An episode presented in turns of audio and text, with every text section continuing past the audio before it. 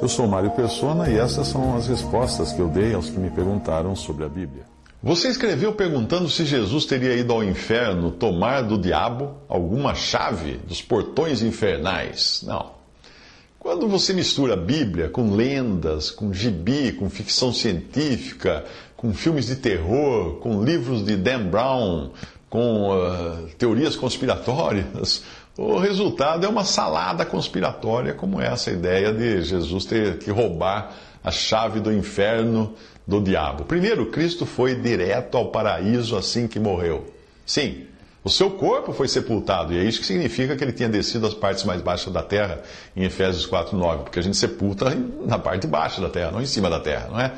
Ah, segundo, o diabo não tem nenhuma chave e nem mora no inferno, sequer entrou lá, sequer conhece lá o inferno.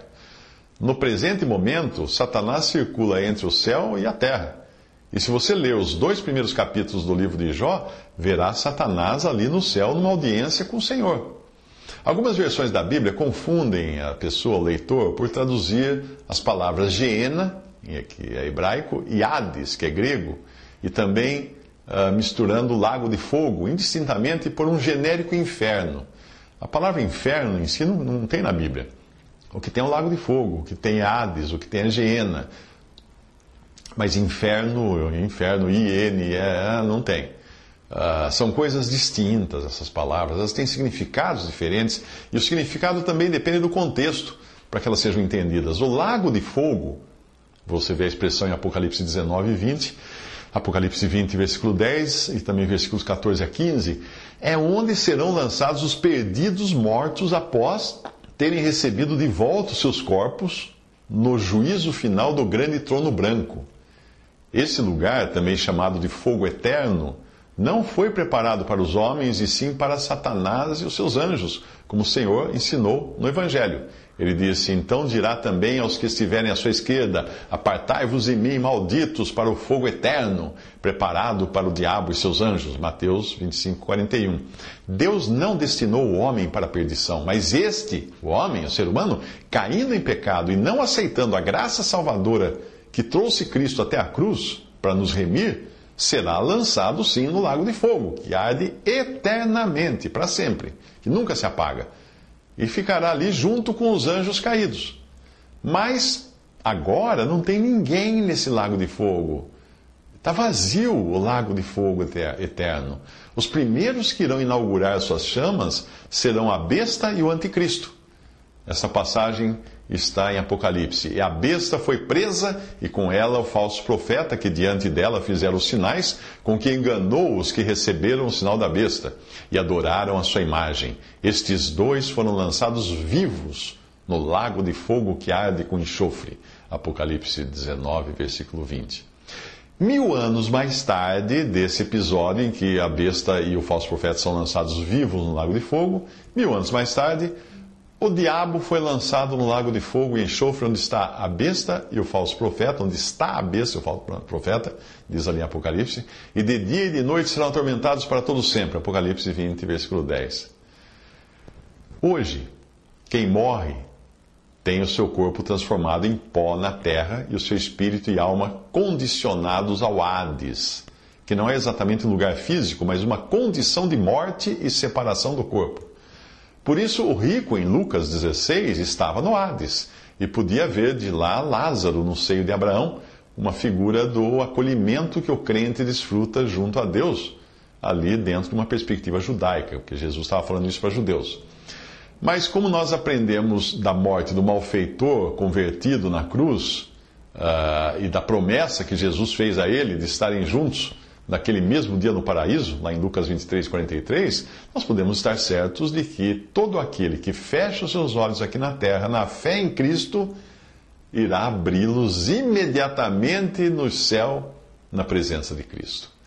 Quem morre salvo por Cristo fica ali, na presença de Cristo, aguardando a ressurreição do seu corpo, e os que morrem sem Cristo estão na condição de Hades, que é a separação do espírito e alma do corpo, aguardando receber de volta os seus corpos para serem lançados no lago de fogo no juízo final. Esqueça a ideia de que juízo final é para julgar, para ver quem vai para o céu e quem vai para o inferno. Não. A salvação é em vida. Se você já em vida decidiu por Cristo, crer em Cristo, você está destinado ao céu, não vai passar por juízo nenhum. Aquele quem ouve a minha palavra e crê naquele que me enviou tem a vida eterna, não entrará em juízo, o Senhor fala. Mas passou da morte para a vida, em João 5,24. Bom, e as chaves? E as chaves que você mencionou? Bem, quem tem as chaves de qualquer coisa tem o controle, como é o caso do carcereiro, que pode abrir ou trancar alguém na cela. Sempre foi assim. O mesmo vale para as coisas de Deus. Somente Cristo conquistou ou venceu a morte e saiu da sepultura ressuscitado, subindo ao céu glorificado. Mas ninguém até agora experimentou isso. Somente Ele pode determinar quem entra na morte e no Hades e mais tarde no lago de fogo, e somente Ele possui as chaves. Ele é quem tem autoridade sobre a morte e sobre o destino dos mortos. Mas ninguém, nem o diabo. Satanás nunca teve chave nenhuma nesse sentido. Ele próprio, Satanás, está destinado a habitar no Lago de Fogo, que é um lugar onde até agora ele nunca esteve, porque o Lago de Fogo está vazio até o presente momento. Ou você ainda tem na cabeça aquela imagem de gibi, de um diabo de rabo e chifre sentado num trono em meio às chamas e cutucando as pessoas com o seu garfo? Será que é isso que você acha do, do diabo? Ou talvez você tenha acreditado no Inferno de Dante, a obra de Dante Alighieri, o Inferno de Dante, um autor que conhecia as coisas eternas tanto quanto Leonardo da Vinci entendia de Santa Ceia, quando ele pintou a cena com todos sentados à moda europeia, do mesmo lado de uma mesa elevada, como se posassem para uma foto. Na Judéia, nos tempos de Jesus, as pessoas se reclinavam no chão, em torno de uma mesa baixa. É por isso que não tem nada de estranho na expressão que nós lemos que um dos discípulos de Jesus, aquele a quem Jesus amava, estava reclinado no seio de Jesus. João 13, 23. Cada um reclinava por sobre o outro que estava ao seu lado. Apocalipse deixa muito claro quem tem o poder sobre a morte e a perdição eterna. E seria ir além do que está escrito querer sugerir que talvez no passado Jesus não tivesse esse poder e precisasse roubá-lo do diabo. Não. Ele diz assim, Jesus mesmo diz assim: eu sou o primeiro e o último, e o que vivo, e fui morto, mas eis aqui estou vivo para todo sempre. Amém. E eu tenho as chaves da morte e do inferno. Apocalipse 1, 17 a 18.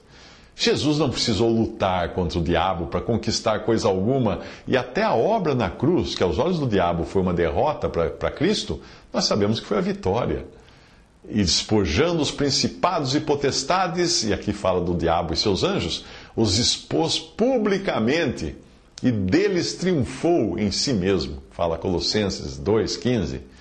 Mas existe sim um sentido no qual Jesus subtraiu algo do diabo. Ele começou quando andou aqui curando as pessoas oprimidas pelo diabo e libertando-as do seu jugo, da sua opressão. Pedro, no seu discurso a Cornélio, e aos seus amigos, fala de como Deus ungiu a Jesus de Nazaré com o Espírito Santo e com virtude, o qual andou fazendo bem e curando a todos os oprimidos do diabo, porque Deus era com ele. Atos 10, 38. E em Mateus 12, 29, era a isso que Jesus se referia. Como quando disse: Ou como pode alguém entrar em casa do, do homem valente e furtar os seus bens, se primeiro não maniatar o valente, saqueando então a sua casa? O homem valente é o diabo, que Jesus despojou dos seus bens. Hoje o diabo continua perdendo militantes para Jesus. É graças a Deus que os que creem podem afirmar que Ele nos libertou da potestade das trevas e nos transportou para o reino do Filho do seu amor. Colossenses 1,13. E a obra completa de libertação que se deu na morte de Cristo na cruz para que pela morte aniquilasse o que tinha o império da morte, isto é, o diabo, e livrasse todos os que, com medo da morte, estavam por toda a vida sujeitos à servidão, em Hebreus 2, 14 e 15, essa obra foi feita. Neste momento atual, o diabo passeia entre a terra e o céu, mas haverá um momento ainda futuro quando ele será expulso das esferas celestiais lançado na terra em dias de grande tribulação. Antes que você se surpreenda de saber que o diabo tem acesso aos lugares celestiais, lembre-se dos dois primeiros capítulos do livro de Jó. e também da exortação quanto aos verdadeiros inimigos do crente, que não são seres humanos, mas anjos caídos. O termo caído, quando você fala que quando falamos que o diabo é um anjo caído, não é no sentido de cair de um lugar físico, mas cair de uma posição. O que aconteceu com o diabo em tempos imemoráveis, quando ele se rebelou contra Deus. Mas vamos à passagem, abre aspas. Revestivos de toda a armadura de Deus, para que possais estar firmes contra as astutas ciladas do diabo. Porque não temos que lutar contra carne e sangue, ou seja, contra seres humanos, mas sim contra os principados, contra as potestades ou poderes, contra os príncipes das trevas desse século, contra as hostes espirituais, espirituais da maldade. Onde? Nos lugares celestiais. Isso está em Efésios 6, de 11 a 12. Então, quando você ora, você está lutando contra essas hostes nos lugares celestiais. Porque se você estiver endereçando a sua oração ou as, as suas armas para o, o, o inferno, não tem ninguém lá. Nós oramos e lutamos e combatemos contra essas hostes celestiais que estão nos lugares celestiais. E agora um vislumbre apenas do que o futuro reserva para o diabo e seus anjos Lembrando que aqui ele é identificado claramente como, a mesma, como sendo a mesma serpente da tentação no jardim do Éden. A passagem de Apocalipse. Houve batalha no céu. Miguel e seus anjos batalhavam contra o dragão, e batalhavam o dragão e os seus anjos, mas não prevaleceram, nem mais o seu lugar se achou nos céus. E foi precipitado o grande dragão, a antiga serpente chamada o Diabo e Satanás, que engana todo mundo. Ele foi precipitado na terra e os seus anjos foram lançados com ele. E ouvi uma grande voz no céu que dizia: Agora é chegada a salvação e a força e o reino do nosso Deus, e o poder do seu Cristo, porque já o acusador de nossos irmãos é derrubado, o qual diante do nosso Deus os acusava de dia e de noite.